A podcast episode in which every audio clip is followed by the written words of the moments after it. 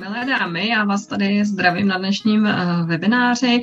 Uh, my jsme s Petrou tenhle kurz, uh, mini kurz improvizační kariérní připravili, protože jsme viděli, že kolem nás řada lidí řeší změnu práce, změnu oboru, velké vlastně kariérní kroky a nemá se dost často koho zeptat.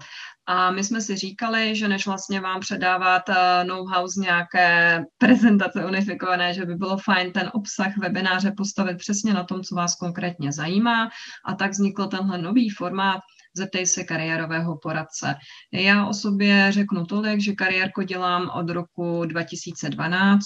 Pracovala jsem v nezisku, v současné době jsem na volné noze a s neziskovkama spolupracuji jenom externě a ve svém poradenství se zaměřuji především na kariérový rozvoj žen, ať už těch, co míří do zaměstnání, podnikatelek, anebo i těch, co si třeba dávají zrovna nějakou kariérní pauzu, ale nadále na sobě chtějí pracovat.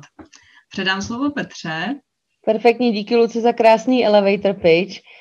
Um, já se v kariérku, v kariérovém poradenství a koučování uh, pohybuji podobnou dobu od roku 2009. Uh, mojí specializací uh, jsou profesní změny z oboru do oboru, asi zajímána v posledních tak pěti, šesti letech. Uh, zároveň mě zajímají různé nové trendy, uh, které ovlivňují uh, změny kariér.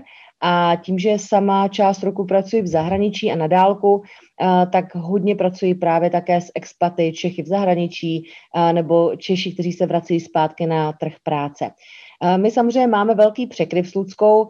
Pro nás je asi důležité možná stejný pohled na kariérko, co vnímáme za důležité v té profesi a hodnoty a tak dále, jak se na to díváme, na práci s klienty. Nicméně, abychom tady každá neměla nějaký dlouhý blok povídání, tak jsme si vaše otázky, které, za které děkujeme a které jste nám posílali do toho skrz ten dotazník, tak jsme si je vlastně na střídečku rozdělili uh, podle toho, k čemu trošičku víc tendujeme, ale budeme se tam vždycky snažit pak hodit i ta druhá nějaký kratinký pohled. Tak, takže uh, toť vše. Možná ještě jenom uh, zdůrazním to, co jsem posílala do té pozvánky s tím linkem. Uh, tento formát není úplně o interakci, právě z důvodu eh, vlastně kratšího času. A my jsme ho zvolili eh, vlastně s Ludskou proto, protože vidíme, že v dnešní době je eh, na internetu obrovské množství informací, které jsou zdarma, některé jsou za málo peněz, některé za víc, některé, některé dostupné vlastně jenom na stažení ale pro klienta je často velmi těžké se vůbec v té změti zorientovat. Vlastně někdy i pro nás, pro kariérové poradce. To znamená, my dnešní formát těch odpovědí budeme koncipovat opravdu, že se budeme snažit držet ty tři, čtyři minuty, i když si myslím, že na každou tu otázku bychom mohli vystavit prostě půldenní workshop. A bude to, budeme se snažit udělat vlastně takové hinty, takové navedení, kam dál, kterým směrem můžete hledat. A zároveň ještě pak vlastně poté bychom vám poslali to, co tady padne, stručně jako schrnutí v e-mailu, včetně toho záznamu. Luci, chceš něco doplnit k tomu úvodu?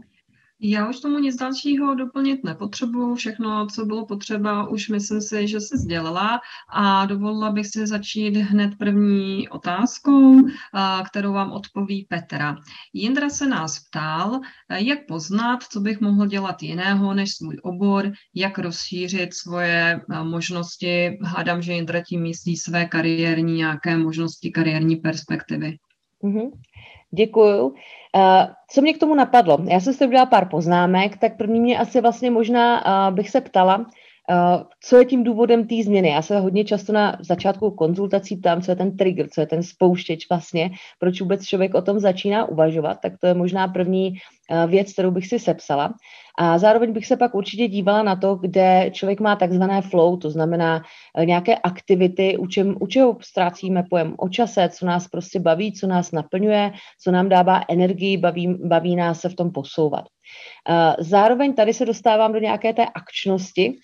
Od stolu to člověk většinou úplně nevymyslí, když budeme pouze sedět a přemýšlet, brainstormovat. Možná ano, ale možná mnohem víc vlastně nějakých impulzů zjistíme, nebo získáme právě skrz vlastní nějakou praxi. To znamená, experimentovat, pouštět se vlastně do nových aktivit, když teprve hledám, co by to mohlo být, pouštět se třeba uh, zkoušet nové koníčky, pustit se do nějakých dobrovolnických projektů, skrz to vlastně poznávat a zaměřit se právě na to, uh, jestli tam jsou nějaké třeba nové oblasti, které ještě nemám v životě v mé praxi ušahné a které možná bych si mohla přidat do toho portfolia kompetencí, které, ze kterého by se mohla třeba někdy skládat ta budoucí profese. Tak, kluci, chtěla bys něco doplnit tady k tomu?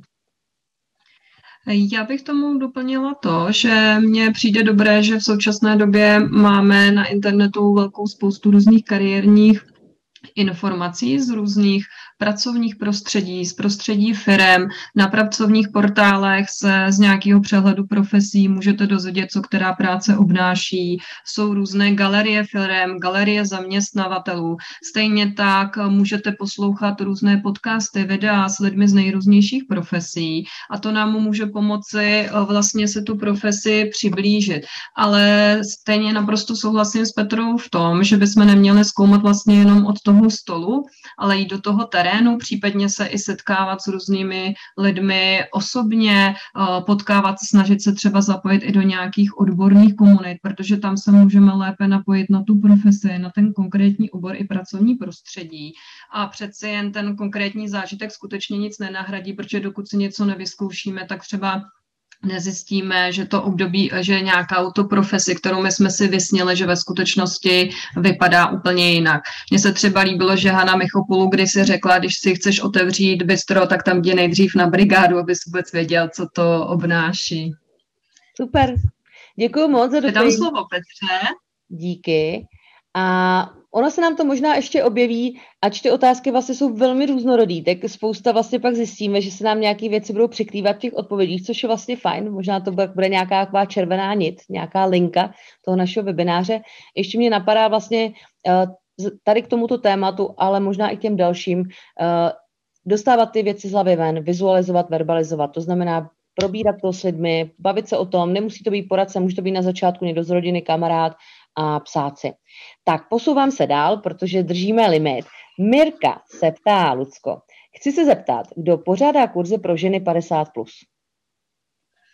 Um, já bych ráda měla na to jednoduchou odpověď, ale vzhledem k tomu, že nevím, odkud Mirka je, tak ta odpověď úplně jednoduchá není, protože těch organizací, které požádají, pořádají kurzy pro ženy uh, nad 50 nebo třeba pro maminky, které se vracejí na trh práce, je po celé České republice velká řada. Ale co mohou doporučit, nějaké obecné doporučení, kde, ty, kde se o těch kurzech vůbec dozvědět a jak po nich pátrat? Velmi často o těchto kurzech vědí uh, pracovníci na úřadech práce, v takzvaných informačně poradenských střediscích. Uh, velmi často můžete proskoumat uh, i místní nějaké neziskovky, komunitní, rodinná centra, uh, různé, případně někdy bývají nějaké lokální neziskovky přímo zaměřené na vaši věkovou skupinu, ale potom jsou tady některé neziskové organizace s celostátní působností, osobností, jako třeba Atavena, Spiralis, které je dobré sledovat, jestli zrovna mají vlastně pro tu vaši cílovou skupinu otevřený, otevřený nějaký kurz. Je dobré si vlastně jako uvědomit, teďka v tuhle chvíli jsem mluvila především o nějakých eh, dotovaných možnostech vzdělávání. Předpokládám, že tohle jste měla možná na mysli, nějaké možnosti, kde vlastně ty kurzy jsou bezplatné. Eh, kromě toho určitě je dobré se podívat i třeba na různé odborné komunity, eh, například například holky z marketingu, community v HR, podle toho, do jakého oboru zrovna chcete proniknout.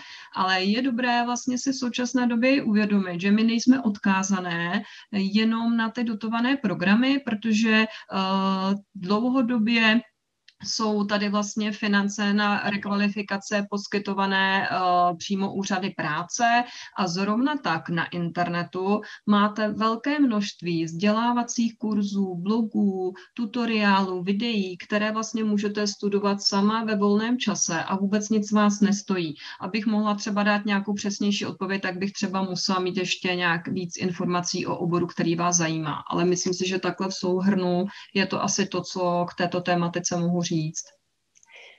Bezva, děkuji, děkuji, Lucie. Myslím, že to bylo uh, hodně intenzivní, uh, nabité uh, dílčími, spousty dílčích informací. A mě ještě možná napadá vlastně si říct, co by od takového kurzu 50 plus jste očekávala, jestli možná nějaký dílčí, uh, dílčí věci nenajdete vlastně rozdrobené třeba někde jinde, a nebude to muset být poskládaný kurz. Pokud to je samozřejmě o sdílení třeba toho stejného zážitku nebo stejné situace životní v komunitě nebo v nějaké stejné skupině, tak to je určitě fajn. A jinak bych možná i pátrala dál a vlastně si i rozepsala, co od toho očekáváte. Tak eh, díky moc. Eh, co tam pro mě máš dál, Luci? Tahle otázka je dosti obsáhlá, je od Jany, kterou zajímá vlastně perspektiva práce při návratu ze zahraničí. Asi bych to pojmenovala nějaká relokace ze zahraničí, jestli tomu říkám správně, že jí zajímá, jak vlastně s tím fungovat, když i na seniorních pozicích dostává odpověď za plat, který jste měli v zahraničí, my vás tu nezaměstnáme, nebo na tuto pozici jste příliš rekvalif- překvalifikovaná. Takže Janu zajímá, je, jestli, jaké má perspektivy jiné než obecný generální manažer a jestli podle dostupných ratingů je její odhadovaný měsíční plat víceméně schodný se Švýcarskem nebo je o málo nižší. Vy Petra už dopředu tady tu otázku se taky sama vlastně zajímala, sama se na ní dívala, takže poprosím, aby odpověděla. Doufám, že to bylo trochu pochopitelné.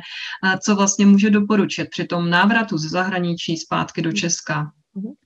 Eh, díky moc. Eh, vnímám tam vlastně dvě roviny. Jedna je ta eh, vlastně platová lomítko top manažerská, protože to je určitě nějaké specifikum, než když samozřejmě hledáme nějaké pozice, kterých máme na trhu prostě tisíce nebo stovky. Ve chvíli samozřejmě, kdy hledáme už něco specifického, pokud jsme už vykonávali nějakou právě vyšší řídící pozici, tak musíme určitě počítat s tím, že ta cesta k tomu hledání je delší, protože Uh, už si sami chceme taky vybírat, samozřejmě nechceme jít níž a zároveň um, těch nabídek je o trochu méně na tom trhu práce logicky.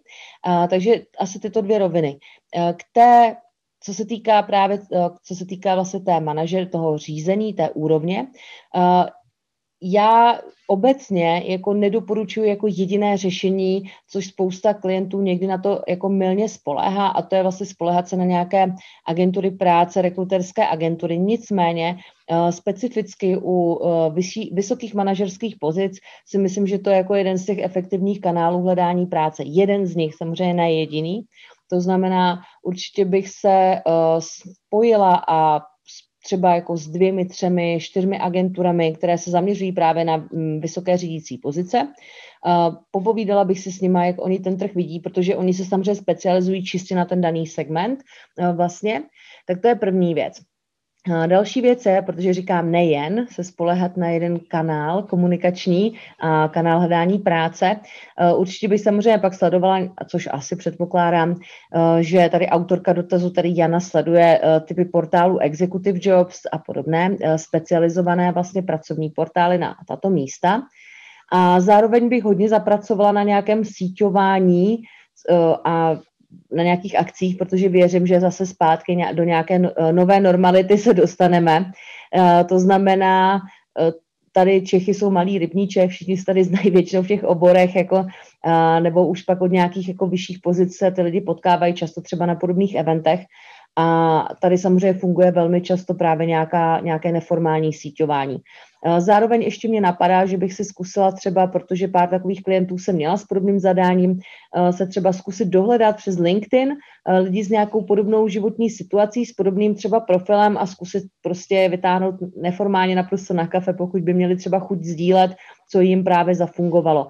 Takže to jsou nějaké asi varianty, které bych tady teď viděla o tom platu. Asi bych tady to úplně teď nerozebírala, protože nemáme jako blížší informace, nedokážu se teď zaškatulkovat, co se tím myslí. Většinou samozřejmě co jsem měla třeba klienty ve Švýcarsku, tak vím, že to jsou nějaký, já nevím, čtyřnásobky, ale nevím opravdu, kde se teďka pohybujeme. Takže asi bych to přeskočila dál. Napadá ti, Luci, ještě něco? Mě k tomu vlastně napadá jedna věc, protože my, já třeba tady z té otázky nepoznám, jestli vlastně Janě jde o to, že bych chtěla na té své úrovni zůstat, anebo to, co vlastně dneska taky řeší hodně lidí, nebo docela může řešit větší počet lidí v manažerských pozicích, že už té své kariéře nechtějí zůstat na stejné úrovni, nechtějí jít ani nahoru, ale naopak hledají třeba práci nějakého konzultanta, specialisty. Já to nechci nazvat asi směr vyloženě jako dolů, ale k jiné úrovni náročnosti té odpovědnosti řízení. A nevadí jim, že vlastně tam s tím bude spojený ten finanční pokles, protože tam to, co my vlastně jako doporučujeme je, aby nehráli v tom výběrku na schovávanou, ale dobře v rámci těch svých jako motivačních dopisů, průvodních dopisů nebo i toho životopisu vysvětlovali, jaký krok té kariéře chtějí udělat a proč ho chtějí udělat, že třeba po mnoha letech, kdy byli v těch vedoucích funkcích, chtějí třeba své zkušenosti předávat dál v jiné profesní roli, chtějí to využít jako jinak, aby ta druhá strana právě se neobávala té překvalifikovanosti a neobávala se nadměrných požadavků, tak jasně naznačit, jsem ochotný vlastně slevit z nějakých jako svých požadavků, protože moje prostě teďka životní perspektiva je někde jinde. A k tomu LinkedInu jenom doplním jednu kratičkou věc, že v dnešní době je hodně lidí otevřených právě digitálnímu networkingu, na což jsou velmi dobře využitelné sociální sítě, především LinkedIn LinkedIn v této, v této úrovni. Mm-hmm, bezvadný. Díky, já to možná teď tady přehodím, ty dvě otázky Hany a Jany, aby jsme se tak vystřídali v těch odpovědích. Mm-hmm. 8 a 7 přehazuju. Takže já ti tobě teď nahodím otázku od Jany, která je poměrně širší, něčeho už jsme se lehce dotkli, ale určitě věřím, že vypíchneš další nějaké bodíky. A to je, jak změnit kariérní směr a najít práci v oboru, kde nemám praxi. Mm-hmm. Tahle vlastně otázka je jako velmi jako obšírná a není na ní úplně univerzální odpověď, jo, což jako není. Ale přesto tady můžu říct pár nějakých jako typů, a zvlášť jako mm, užitečných, bych řekla, pro tu současnou dobu. Ono je vlastně, záleží také na tom, jestli vy v současné době třeba to zaměstnání máte a můžete si dovolit tu kariérní změnu realizovat postupně a postupně se třeba na ten přechod do nového oboru připravit. A nebo jestli vlastně v současné době jste bez práce a potřebujete ten krok udělat uh, rychle. Jo, já vlastně, když bychom tu práci v současné době měli, tak vzhledem k tomu, že většina z nás určitě potřebuje nějaký příjem, nemůže si dovolit vlastně zůstat několik měsíců třeba bez peněz, tak se nabízí vlastně možnost udělat postupně nějaké jako kroky, které mě k tomu novému oboru přiblíží. Vzdělávat se, sbírat nové zkušenosti, najít si třeba, začít realizovat i nějaké nové pracovní, získávat nové pracovní kompetence, tak jak o tom Petra už mluvila v té první otázce. I třeba v současné práci, si zjišťovat, jestli i v současné práci vlastně nemůžu z toho oboru, co mě láká, začít dělat něco víc už na té, v té práci, kde jsem. Když by to nešlo, tak se podívat na dobrovolnictví, na nejrůznější stáže, vzdělávat se ať už formou nějakých kurzů, podcastů, videí a podobně. E, někde e, je také samozřejmě různé, jestli vlastně pro ten obor, kam chci jít, potřebuju, je předepsaná nějaká nějaká kvalifikace, kterou já nemůžu obejít, nebo není, protože dost často hodně lidí si myslí, že to vzdělání limituje a myslí si, že musí absolvovat spoustu nějakých jako kurzů, škol a podobně, ale často to tak není.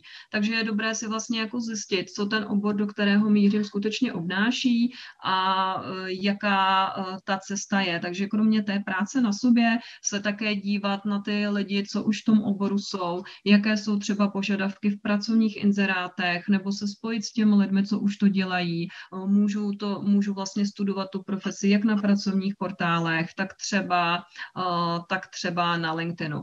A znovu zopakuju to, co už jsme zmínili, kromě sbírání zkušeností, rozhodně se snažit vlastně najít ten můj kmen, snažit se propojit s těma lidma, co už v tom oboru jsou, protože ty mi můžou být tom mým růstu oporou.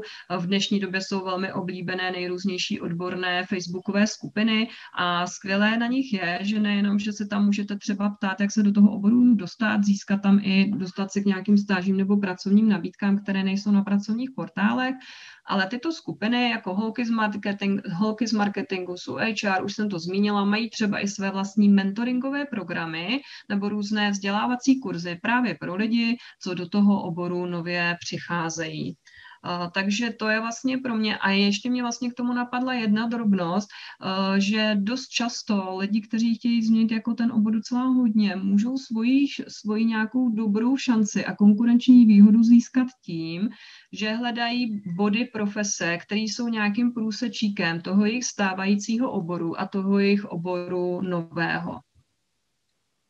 Mm-hmm. Já dám příklad třeba jde někdo z projektového managementu do IT, takže dělá projektáka v IT firmě například, protože jinak by třeba musel začínat uh, v IT oboru v nějakém programátorském nebo databázové oblasti, uh, by musel začínat úplně od začátku a to by se mu třeba nechtěl. Ale k tomu určitě víc řekne Petra, protože tra- ty transfery do IT a do podobných náročných oborů jsou její oblast. Mm-hmm.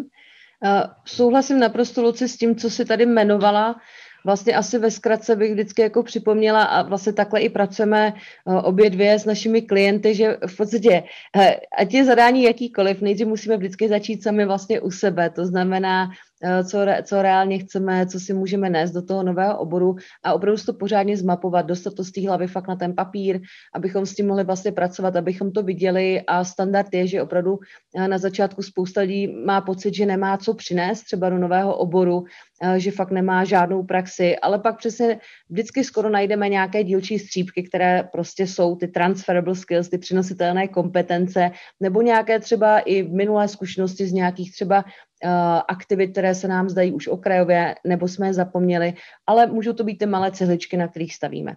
Tak to je jedna věc. Pak vlastně ještě věc, eh, která mě k tomu napadla k doplnění je, že a zase ono to tady už bylo řečeno. Vlastně ve chvíli, kdy si tak jako začnu nějakým způsobem říkat, dobře, tak tímhle disponuju, tohle mi chybí, pak přesně nastává ta fáze, co tady Lucka velmi podrobně popsala, z různých, z různých zdrojů čerpat informace o tom novém Eh, segmentu toho trhu práce, který vlastně je třeba pro mě trošku neznámý, domapovat si to, eh, dovzdělávat se, ale pak zároveň mít ty výstupy zase. Prostě eh, pro ty lidi, kteří nabírají, je určitě jedna věc chtění, Druhá věc, druhý stupeň možná, OK, on chce a už se něco i učil skrz nějaké kurzy, má tuhle nějaký certifikát, tamhle si nějaký testík ale zároveň vlastně i ty výsledky. To znamená, pokud to někde jste schopni aplikovat, nějak si to vyzkoušet v rámci nějakého mini projektíku nebo čehokoliv dalšího, tak to je vlastně pak to, co můžete prodávat um, a je určitě chtěné tím trhem práce. Díky Petra za doplnění. Já mám tady otázku hned pro tebe, která se týká kariérového poradenství. Když se budu chtít věnovat kariérovému poradenství i po roce 2022, dá se nyní předpokládat z jakých zdrojů a zda vůbec na něj bude možné čerpat granty. Předpokládám, že pojedeme dále v nezisku projektově. Působíme v regionu, kde služba za přímou úhradu příliš nepřichází v úvahu. Mm-hmm tak uh, ač to je vlastně otázka spíš jako kolegiální, tak já tam možná ještě hodím takový rámec, co může zajímat i vás nekariérové poradce, nebo lidi prostě, co jste tady a že vás to zajímá pro vás samotné a ne ten obor sám o sobě. A to je vlastně, že mm, ty naše služby, které poskytujeme, můžete najít uh, v nějakých třech segmentech, dejme tomu možná ve čtyřech. Uh, jeden určitě, který známe všichni, tak vlastně jsou právě školy, kde na každých uh, základních, středních i vysokých školách dneska máme kariérového poradce.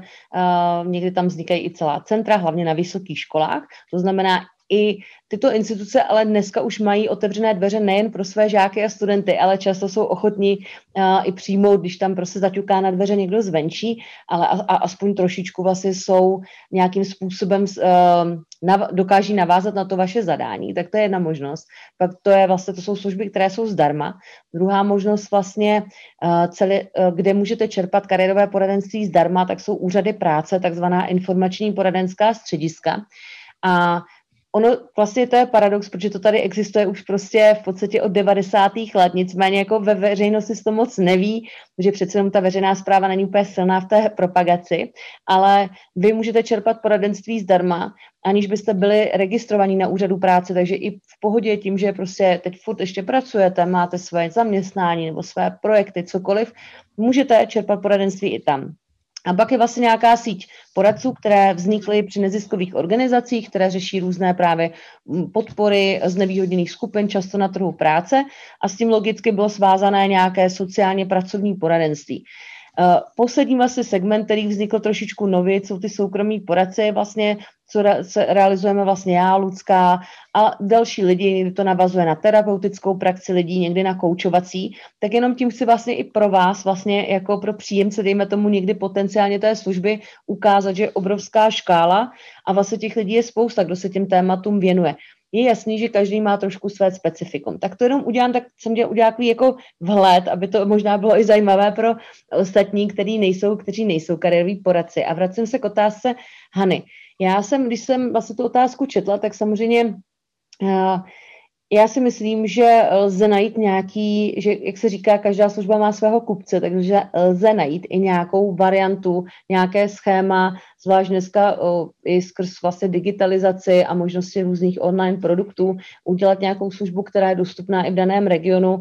A přestože třeba lidi tam byli zvyklí čerpat uh, některé služby zdarma, ono to samozřejmě nikdy nebude jako věčně, takže furt si myslím, že jako by se dalo vymyslet něco, eh, co třeba bude nějakým způsobem si najde nějakou část klientů, která bude schopna to hradit, byť ne třeba za stejné adekvátní částky, já nevím, jako Praha, Brno a velká města. Nicméně, co mě pak napadlo, když se budu držet těch grantů, tak jsou samozřejmě určitě granty typu různé místní akční skupiny, místní akční plány. Ano, i ty mají své limity, nicméně stále běží a zároveň vlastně jsou různé určitě uh, organizace, ať třeba školy, které čerpají granty z krajů, z ministerstva a to jsou samozřejmě granty, které tady byly ještě před ESF, budou tady i potom, doufejme, v nějaké míře.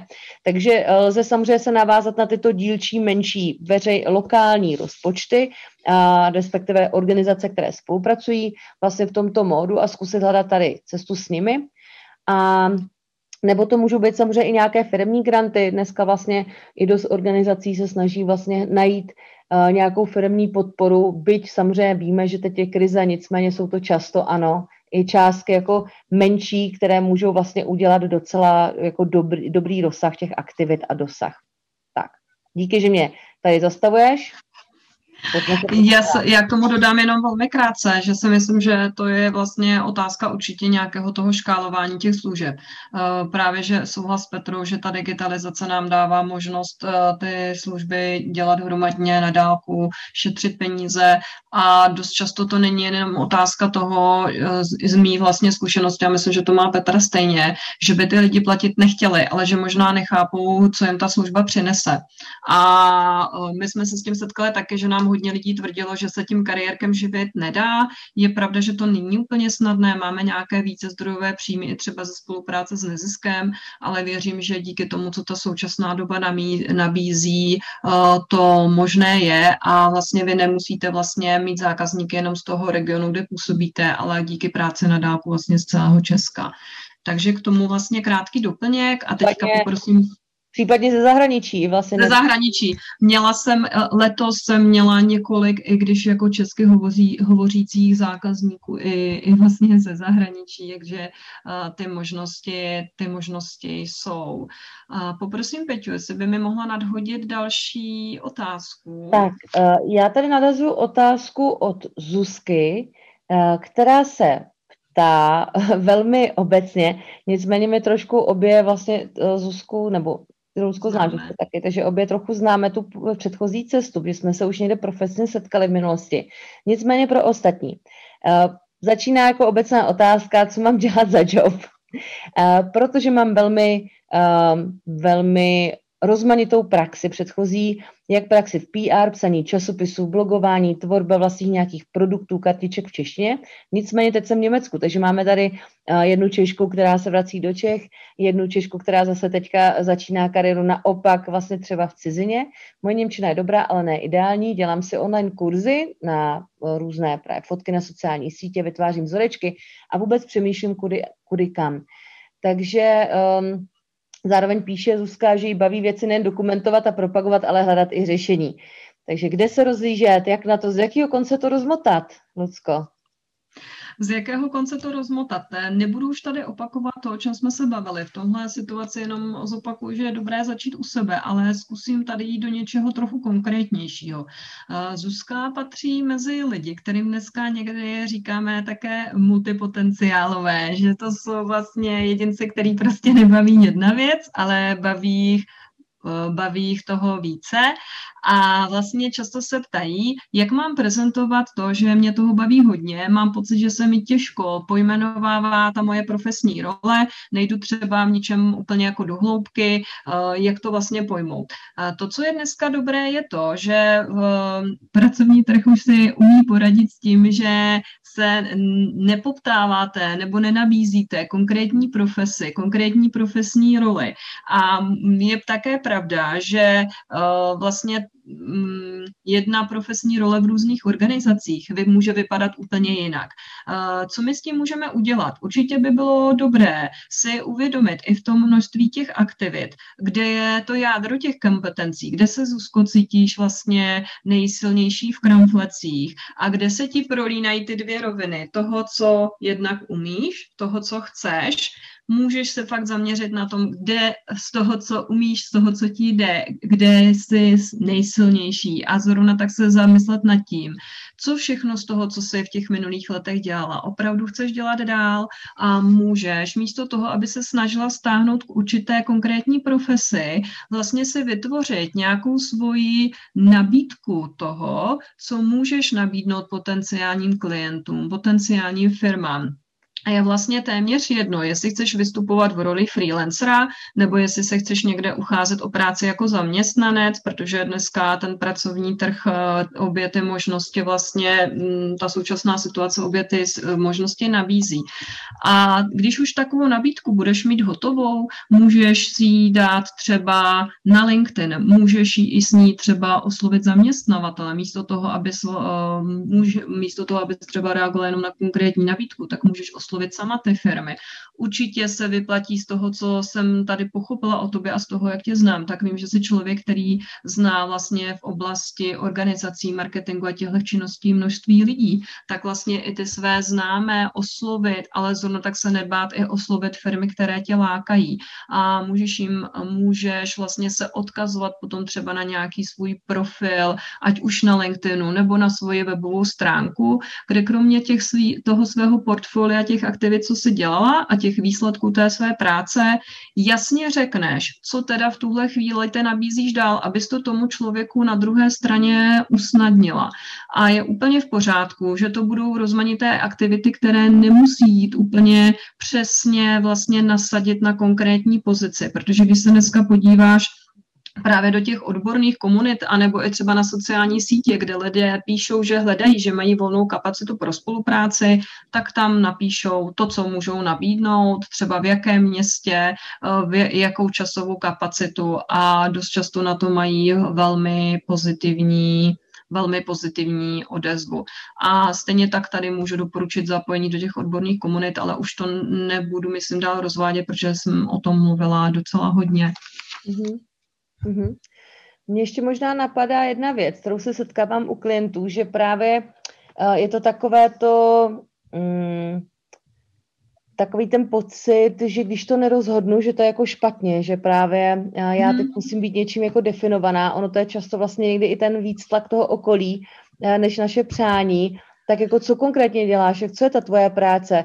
A samozřejmě ten náš status jako mezi ostatními je daný prostě nějakou, nějakým uh, zapojením se na tom trhu práce. A vlastně já hodně často vnímám i to, že třeba ty lidi jsou ve výsledku spokojení s nějakým mixem aktivit, je, nicméně, když to nemá tu jednu nálepku, právě jsem, nevím, zdravotní sestřička nebo tady mm, nevím, SEO specialista, tak vlastně je to těžké to dávat, uh, vlastně vědět tomu svému okolí, když tuto otázku klade, tak co teda děláš, jako.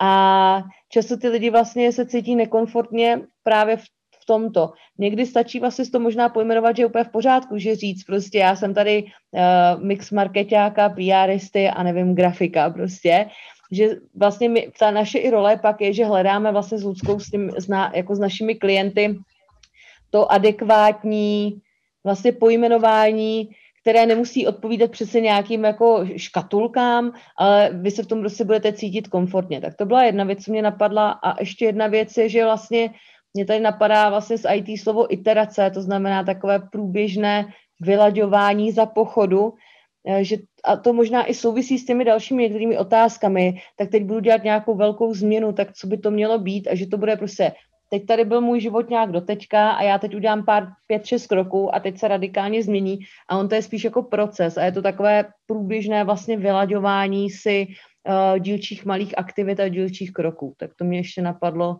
vlastně jako celkově i v návaznosti na ty předchozí otázky. S tím naprosto souhlasím, to že je vlastně skvělé, že si uvědomit i ve všech těch krocích, co jsme říkali, že já nemusím to říct teď hned, co jsem, ale spíš se tomu jako můžu přibližovat, můžu vylaďovat a nebát se toho, že mi to bude trvat, než se vlastně nějakou tou profesní zkušeností projdu a třeba zjistím, ano, bylo to v pohodě, je to pro mě fajn, anebo zjistím, že ne. I u té nabídky, o které jsem tady mluvila, můžu zjistit, že některé z těch věcí třeba už nechci dělat a budu to nějakým způsobem způsobem upřesňovat a ladit. A k tomu mě ještě přijde jedna zajímavá věc, kterou mi možná se ptala Zuzana taky, ale tu bych tady hrozně ráda řekla, protože se může týkat hodně z vás, nebo je to takové dneska časté téma. Jak si poradit s tím, když jsem vlastně byla podnikatel a teďka hledám práci, protože hodně lidí má pocit, hodně uchazečů, že je ta podnikatelská zkušenost diskvalifikuje že mají pocit, že to je něco, co by měli zatajit, aby ten zaměstnavatel neměl pocit, že tam chvilku se ohřejou a pak je tam odlet z té firmy zmizí. Dneska je mnoho lidí, kteří zůstali bez práce na trhu práce. Eh, hudebníci, eh, lidi z restaurací, z cestovního ruchu, mnoho podnikatelů, mnoho osovač. Byla to vlastně jedna z nejzasaženějších skupin hnedka po té první vlastně vlně. Lidi z HR to vědí. My to jako všichni víme, že to, ty, kdo se trošku pohybují v oblasti náboru, tohle jako vědí. A eh, ti, co jsou trošku rozumní, neberou vlastně to podnikání jako handicap, ale berou to jako výhodu, jako něco, co vás obrovsky nějakým způsobem obohatilo. To, co my jenom potřebujeme, je jim vysvětlit, proč vlastně z toho podnikání odcházíme a můžeme úplně na rovinu říct, já mám za sebou tuhle podnikatelskou zkušenost, ale v tuhle chvíli jsem tom nemohl dál pokračovat, eh, rád bych jako, ale ty moje zkušenosti, co jsem vlastně jako získal, nabídnul, eh, nabídnul tady vám a ty zkušenosti jsou tyhle. A je to úplně v pořádku, stydět se za to nemusíme, Jenom je dobré tu změnu, změnu vysvětlit a nepůsobit jako, hele, já se u vás ohřeju, dokud to nepřeklepu a za tři měsíce mě tady neuvidíte. Pokud bychom se nedomluvili na dočasné spolupráci, to by asi, to by asi bylo fér. A teďka já už mám tady otázku zase pro Petru. Jak má vypadat CV, které zaujme? To si myslím, že je zase jako otázka, která zajímá mnoho z vás. A ještě bych to doplnila, Petr, otázkou, co do CV nepatří, protože to se vlastně toho týká, toho týká taky myslím, že tyhle dvě otázky můžeme sloučit. Hmm, dobře, díky moc, Luci. A až se zdá ta otázka teďka jako hodně pragmatická, uzměná oproti těm předchozím, tak zase všecko souvisí se vším. Uh, tak uh, zase zpátky se vrátím k tomu, co už tady trošku padlo. Uh, myslím si, že uh, co vnímám jako hodně častou chybu na základě těch jako x tisíc profilů, co člověk prošel za těch, uh, za těch pár let, že často člověk prostě se snaží vmáčknout nějaké svoje idei, které nemá ještě úplně doformulované do nějaké formy, do nějaké šablony. Uh, tohle, co bych řekla, že by měl být až krok na konci úplně poslední. Takže s čím bych začala? Možná spíš než jako o těch položkách bych se bavila o tom procesu, protože ono to s tím souvisí. To znamená nejdřív vlastně uh, si říct, jaké mám kompetence, čím disponuji, kam chci směřovat profesně, kam nechci, udělat si vlastně nějaké filtry, uh, opravdu si to napsat, hodit si to na papír, do excelovské tabulky, kamkoliv, kde to prostě můžu vidět. Uh, ujasnit si to, co všechno vlastně vím a klidně si v pořádku dát i nějaký třeba otazníky někde stranou, jako odložit si. První krok. Druhý krok. Když už jsem si nějakým způsobem promyslela, kterou tu část toho segmentu toho trhu práce budu s tím CVčkem oslovovat, protože to je prostě jaký, jakýkoliv marketing. I ten osobní marketing je marketing a žádná firma necílí prostě na všechny na světě, tak my taky nebudeme cílit na všechny na světě na tom trhu práce. Takže vlastně, protože mi nám to dalo strašně práce, aby jsme se na tom uvařili a bylo by to méně efektivní. Takže my se snažíme najít nějaký jako segment, který budeme oslovat, to může být dané geograficky, eh, částí jako typu firmy, velikosti firmy, typu průmyslu a tak dále. To je další věc, protože to bude vlastně uh, s tím bude souviset to, do jaké míry třeba to CV bude konzervativní, jaký wording tam bude použitý. Asi se shodneme na tom, že CV pro startup na pozici marketák bude vypadat než CV prostě účetní do, na nějaké ministerstvo a tak dále. A těch vlastně rozdílů je spousta. To znamená, máme nějakou škálu formálnosti, neformálnosti CVček a na něj si vlastně podle těch prvních dvou kroků, kdo jsem já, odkud kam jdu a kam to chci směřovat, hledám vlastně nejdřív tu formu. Když tohle mám promyšlené, uh, tak začnu vlastně si dávat ty informace a moje do, dohromady a moje doporučení je stavte to CV od spoda, od toho, kde se nezaseknete. To znamená od nějakých položek typu zájmy koníčky, vzdělávání, formální vzdělávání, neformální, včetně online kurzů, kompetence jazykové, IT, uh, další, pak samozřejmě vlastní praxe, můžou tam být uh, speciální třeba pod podčásti typu volunteering, můžeme se inspirovat z linkáče některými kapitolami z LinkedInu. A pak vlastně, když toto jsme si vystavíme nahoru, uh, tak uh, se díváme na ten úvod vlastně, s čím souvisí pak nějaká, myslím, taky nějaká z těch otázek, tak se k tomu pak třeba dostaneme. A tam by mělo být nějaké vlastně to schnutí uh, těch mých top výsledků, top kompetencí nebo aktuálně přenostelných kompetencí a tak dále. Tohle je prostě denní workshop, takže úplně se tady nechci jako rozvášňovat, protože asi o Bezludskou bychom o tom mohli tady hovořit do nekonečna.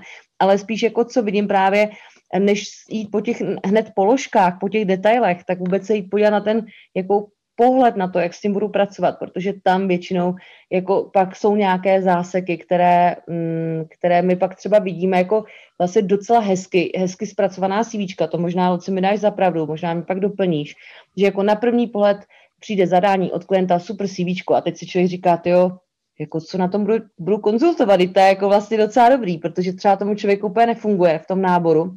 A my pak vlastně jdeme zpátky do těch asi všech kroků, aby jsme zjistili, jestli ten vlastně kus papíru v uvozovkách prezentuje to, co vlastně opravdu máte v hlavě, to, co jste vy a to, co chcete prezentovat a komu. Mm-hmm.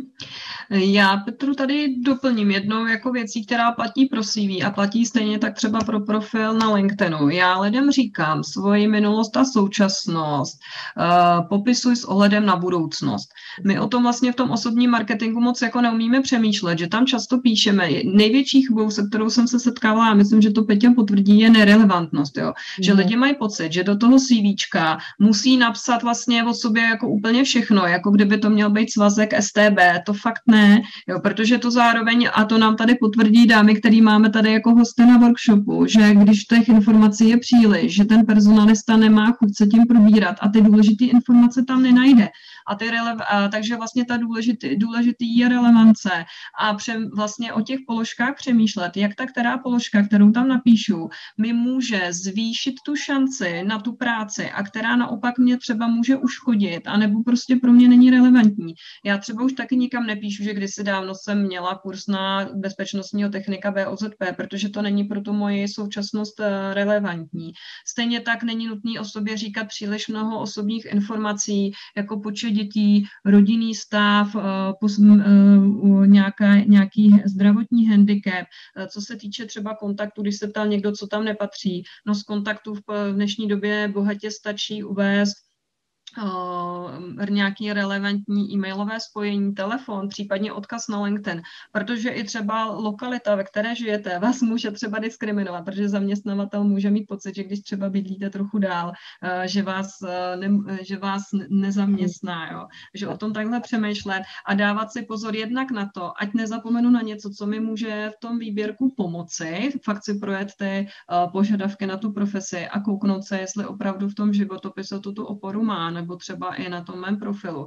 A naopak ty věci, které mě můžou uškodit, anebo ho nikoho nemusí zajímat, tak je tam prostě uh, neuvádět. Hmm. A myslím, že by Petra tady na to mohla navázat, protože to schnutí je jedním z nejčastějších vlastně jako problémů nebo nej, jako nejobtížnějších uh, bodů uh, pro, pro uchazeče, jak vlastně napsat nejlépe úvodní schnutí do CV tak, aby zaměstnavatele přesvědčila, že se jedná o kariérní trandu, tranzit, mírnou změnu oboru, co by zde nemělo chybět.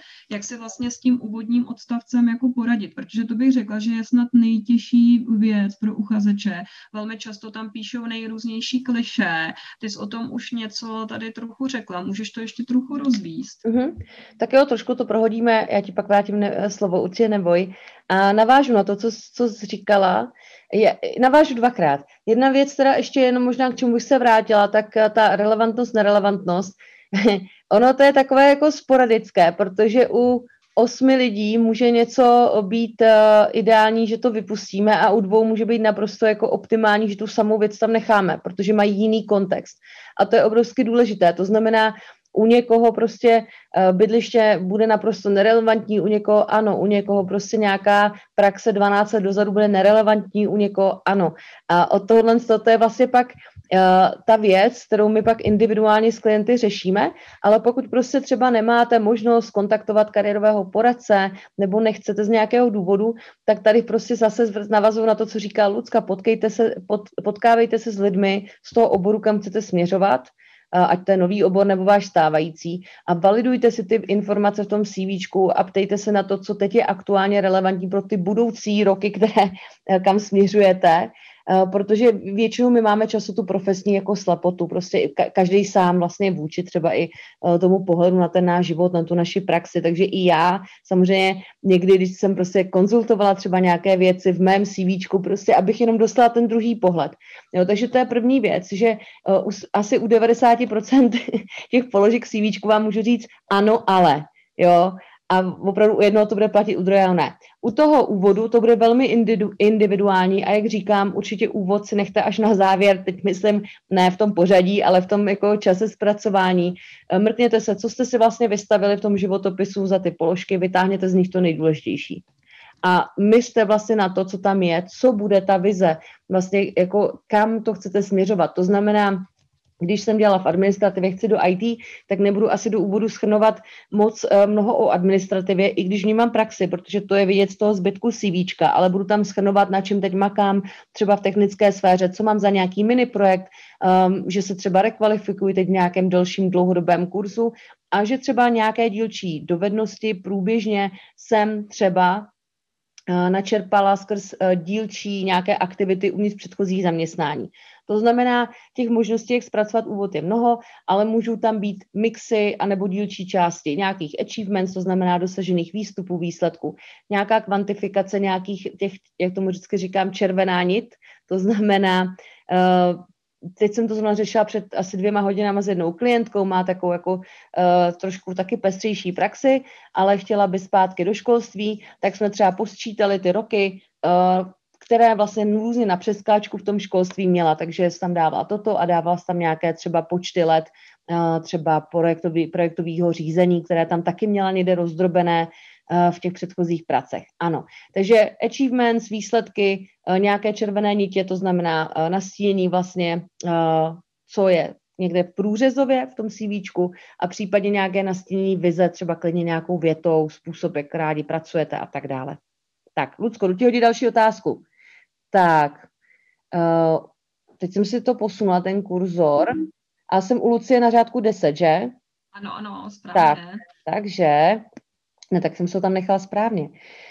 Um, to je eh, tvoje silné téma, kterému se věnuješ se spoustou klientů, samozřejmě nejen, ale vím, že to je jako tvoje velká doména.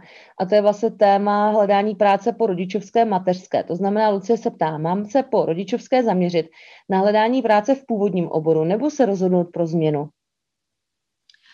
Díky Petro. Lucie tady záleží na tom, já mám pocit, že Lucie tady máme, tak uh, může si to znovu jako poslechnout, jak to pro ní bude nebo nebude relevantní ta odpověď. Záleží na tom, jestli vlastně v té původní práci, v tom původním oboru jste vlastně byla spokojená nebo ne a uh, proč vlastně o té změně uvažujete. Protože to, co je dobré si tady vlastně jako zvážit a zvlášť s ohledem na tu současnou situaci, kdy ta konkurence na tom trhu práce je vyšší, než, než byla třeba před rokem, a tak je dobré, vlastně, dobré se jako uvědomit, že v tom novém oboru vy máte vždycky nějakou konkurenci a že ta změna jako není jednoduchá. A vzhledem k tomu, že ženy po rodičovské dovolené vlastně dost často potřebují i třeba nějakou specifickou úpravu pracovní doby, potřebují třeba třeba částečné úvazky a ty si snáze třeba vyjednáte ve firmě, kde už vás znají, nebo u nějakých vašich známých, které už znáte, tak je vlastně dobré, nebo jak, já nechci říct dobré, nebo říct, že to je vhodnější. Spíš si říct, že je jednodušší začít tam, kde jste byla. Pokud nemáte vlastně nějaké zvláštní, pokud nemáte nějaké vlastně zvláštní důvody, proč do té původní práce nechcete. A pak je dobré se zamyslet samozřejmě nad tím, jestli vám stačí jenom třeba změna zaměstnavatele, že ten, že ten hlavní problém, hlavní ten důvod té nespokojenosti v té práci třeba byly nějaké vztahy na pracovišti, nebo už vám nevyhovovalo velikost firmy, nebo odměňování, a nebo jestli opravdu uvažujeme o tom, že potřebujeme kompletně změnit obor, že ten náš původní obor byl třeba časově náročný, což mi třeba říkají ženy, které původně působily v eventech nebo v nějakých jako vyšších manažerských postech, že to pro ně bylo příliš časově uh, náročné. A potom určitě pro nás platí velmi podobně vlastně to, co jsme se bavili v těch předchozích otázkách o tom zamyslet se nad sebou, schrnout si vlastně všechny ty naše zkušenosti, které jsme měli i v té práci před rodičovskou dovolenou, i to, co jsme se naučili během té rodičovské dovolené, jak v rámci té péče o rodinu, tak vlastně v jakýchkoliv těch našich uh, dalších, uh, dalších třeba osobních projektech, dobrovolnictví nebo nějakých dočasných spolupracích. A na základě, na základě toho můžeme mít už nějaké vlastně podklady toho, že, že už nám to možná dává nějaké hinty nebo nějaké náznaky toho, co nás třeba láká, jaká z těch věcí, které jsme si měli možnost vlastně vyzkoušet, v čem chceme dál jako pokračovat, co z té naší původní kariéry nebo toho, k čemu jsme se třeba dostali v rámci toho rodičáku, co bychom si chtěli nechat, na čem bychom chtěli stavět, co bychom chtěli rozvíjet. A Petra mě tady správně naťukla, na to bych já vlastně jako si možná ani sama nespomněla, že to, co je velká výhoda vlastně žen po rodičovské, že v Česku máme poměrně v tuto chvíli nadstandardní podporu v tom, že neziskovky eh, realizují vlastně neuvěřitelné množství eh, programů pro ženy na rodičovské dovolené, takže vy vlastně máte dostupné i jak už nějaké kariérové poradenství, tak i vyloženě hardskillové kurzy za zvýhodněné ceny, jednak od nějakých neziskovek, které vlastně působí v této oblasti dlouhodobě, například Čekytas, tak ty mají uh, dlouhodobé programy nejen pro ženy na rodičovské dovolené, tak i řadu neziskovek a já vám vlastně pošlu, uh, Petra tady dala vlastně do chatu i odkaz uh, na článek, který jsem napsala o projektech, projektech a organizacích, které této, tyto kurzy nabízejí. A to, to, proč co je dobré vlastně na té rodičovské, je to, že pokud na ní ještě jste, tak si můžete třeba s nějakými těmi kurzy začít a minimálně už třeba na nějakých těch kurzech zjistit, jestli ten směr, o kterém jste uvažovala, pro vás je vůbec relevantní nebo ne. A budu hmm. ráda, když mě Petra doplní, pokud jsem na něco zapomněla. Já si k tomuhle nebudu jako úplně doplňovat, možná trošičku jako to, co jsi už říkala, ono záleží, jestli to je urgent, teďka rychlovka, potřebuji prostě zaplatit složenky, nebo mám třeba ještě trošičku ten luxus jako si rok popřemýšlet a pak bych určitě doporučovala využít nějaký z těch projektů, které opravdu prostě vám dávají ten prostor, deal, uh, si ty věci uchopit z různých úhlů pohledu. Luci, já ti dám ještě jednou slovo, protože já jsem taky byla vlastně, jak jsme to trochu mhm. spojili. A dám ti slovo, protože uh, zrovna taky ty jsi uh, nedávno napsala o tom takový blog článek, který se týkal vlastně toho, jak si říct vlastně, jak si, jak si vyjednávat vlastně peníze na pohovoru, nebo jak si říct o, prostě o nějaké mhm. adekvátní platové ohodnocení a vlastně na to se nás zároveň ptá Lenka, takže Máme 6 mhm. minut do konce. Máme 6 uh, minut, takže já v tomhle budu dost stručná. Vzhledem k tomu, že ten můj článek byl jako opravdu hodně podrobný, tak já vlastně schrnu nějakou pointu. To, co vlastně jsou dvě strany jedné mince, u toho odměňování jsou dvě věci. Jo. Zase vlastně podobně, jako my jsme to tady řekli v průběhu dnešního celého webináře, je důležitý se koukat na to, jak jsem na tom já, jaký mít zmapovaný sama sebe jaká je moje jako vnitřní hodnota toho, co nabízím, moje zkušenosti, dovednosti, co se mi v té kariéře povedlo a být schopná vlastně s tím pracovat i třeba v rámci té své osobní prezentace, to se nám může hodit třeba v rámci těch výběrek, aby to viděla i ta druhá strana, mělo by to být vidět ze CVčka, mělo by to být vidět třeba z našeho LinkedInu, měli bychom být schopní to dobře prezentovat i v rámci našeho pohovoru. A to nejen vlastně v rámci toho přijímacího pohovoru, ale vlastně i v případě, že chceme zvýšit, že chceme zvýšit odměnu. Tak tam je důležitý, aby jsme byli vlastně schopní pracovat s tím, jakou hodnotu my přinášíme tomu zaměstnavateli, aby vlastně bylo vidět, že my se mu vyplatíme, že přinášíme ty peníze té organizaci, co přineseme, co ušetříme, co vlastně k čemu jsme mu platní. A potom je tam ta druhá stránka, vědět, jakou trh práce vlastně částkou odměňuje tu moji profesi, jak se stojím, protože je asi zjevné, že tam, kde je vlastně velká konkurence na nějakých obecných pozicích s nižší kvalifikací, je to mnohem horší než u nějakých specializovaných, vysoce kvalifikovaných pozic.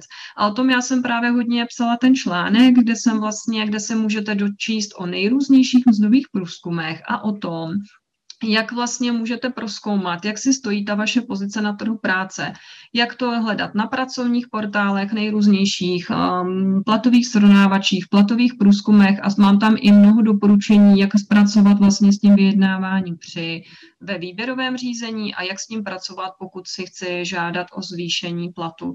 A to by bylo v rychlosti všechno. Myslím, že vzhledem k tomu, že k tomu máme tak jako dobrý podklad, tak bych předala slovo Petře a zeptala bych se jí tady na otázku, jak zaujmout bez předchozí praxe s minimem zkušeností, což si myslím, že vlastně se my jsme to právě, já bych s dovolením možná jenom tě doplnila k tomuhle, protože já si myslím, že tady máme poslední tuhle otázku od Míši, jak zaujmout bez předchozí praxe s minimem zkušeností. A to v podstatě jsme tady popisovali v těch předchozích to variantách.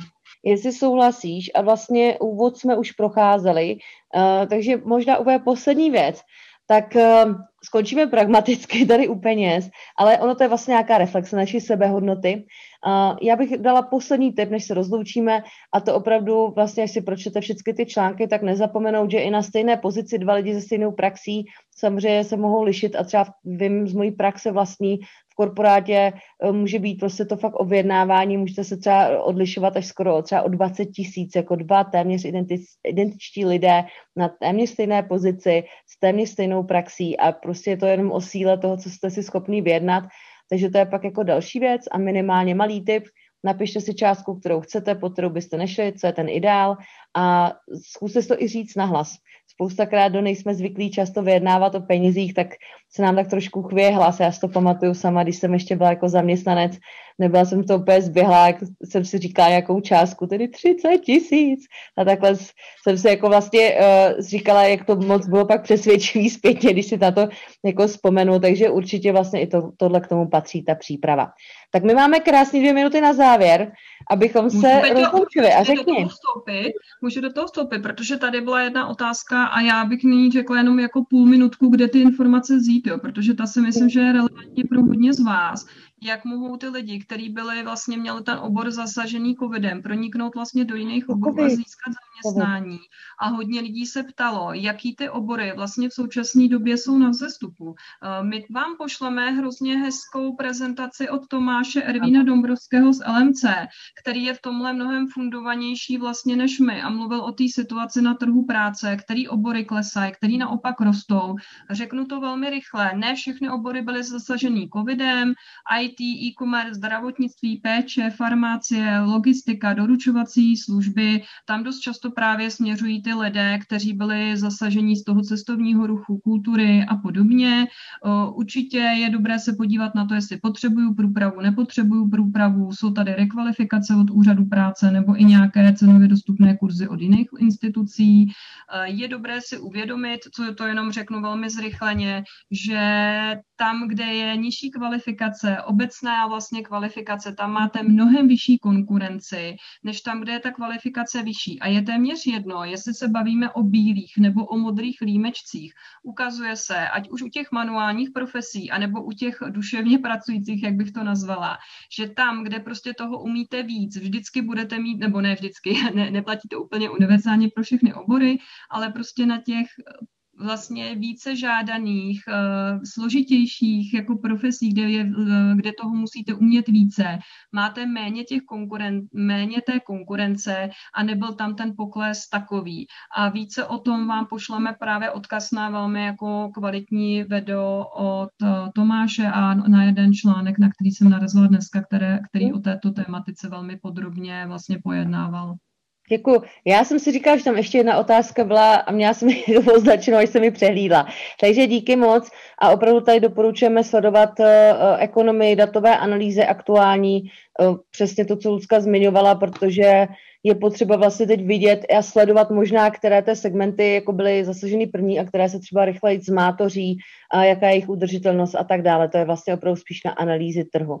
Tak, od Lucky tady máte ten odkaz. Uh, děkujeme moc, že, jsme, že jste s námi šli do našeho experimentálního formátu, který vlastně jsme se rozhodli uh, opravdu improvizovaně tady realizovat na základě vašich otázek, které ano, měli jsme dopředu, ale netrénovali jsme si to s Luckou. Myslím si, že samozřejmě, že jsem ráda, že jsme se dotkli všeho, co tady bylo vlastně zodpovězeno a že doufám, že nějaké nasměrování jste dostali a dostanete ještě uh, do mailu. Uh, děkujeme moc Lucce uh, za tady pochvalu, že si to líbilo, že to bylo skvěle praktické. A my budeme rádi, samozřejmě pokud klidně, vím, že jste nám se do zásobníku další otázky, to samozřejmě do té hodinky vmáčknout nejde, ale budeme rádi, když budete uh, sledovat naše další nějaké zdroje. My hodně s Luckou jsme takový psavci, uh, natáčíme různá videa, podcasty, obě takže eh, věříme, že vám předáme i nějaké další třeba zkušenosti touto formou, co nepadlo. Možná, eh, pokud bude zájem, tak třeba zopakujeme zase jednou za čas tento fresh formátek, uvidíme, kam se to posune. Taky iterujeme na trhu práce, taky ladíme a zkoušíme. A mě osobně to bavilo, já jsem si to užila. Co ty, Luci? Já jsem si to taky užila. Omlouvám se, že jsem tady odbíhala, protože uh, taky pořád tady něco iteruju. Iteruješ domácnost, dobře. Je to přišlo skvělé a moc vám děkuji, že jste se takhle zapojil. A to, co ještě Petra možná neřekla, nám strašně pomůže, protože to chceme zlepšovat. Když nám napíšete nějakou zpětnou vazbu a případně, pokud to pro vás bylo tak užitečné, že byste rádi ten náš formát posílili dál, tak když nám třeba i sdělíte, jestli tu vaši zpětnou vazbu můžeme použít jako referenci na webu, to taky dělejte, sbírejte si zpětnou vazbu na vaši práci. Tak, takhle se to dělá. Děkujeme moc a uh, jinak vlastně určitě budeme rádi, když se s námi spojíte na LinkedIn. Uh, obě máme stránky na Facebooku, já stránku a profil, Lucka str- profil, je to tak, a obě máme samozřejmě uh, profily na LinkedIn a obě vlastně tyhle ty akce, které, nebo tuto akci obě promujeme uh, na obou těch platformách. Takže budeme se moc těšit, mějte krásný předvánoční čas. Za měsíc budeme už se připravovat na Ježíška. To je, nechápu, jak to utekl ten, ten rok v karanténě. Takže přejeme vám taky hodně štěstí, pokud řešíte nějaké, e, nějaké profesní situace, aby se vám dařilo, abyste vlastně docílili toho, co si přejete a mějte krásné odpoledne. Ahoj.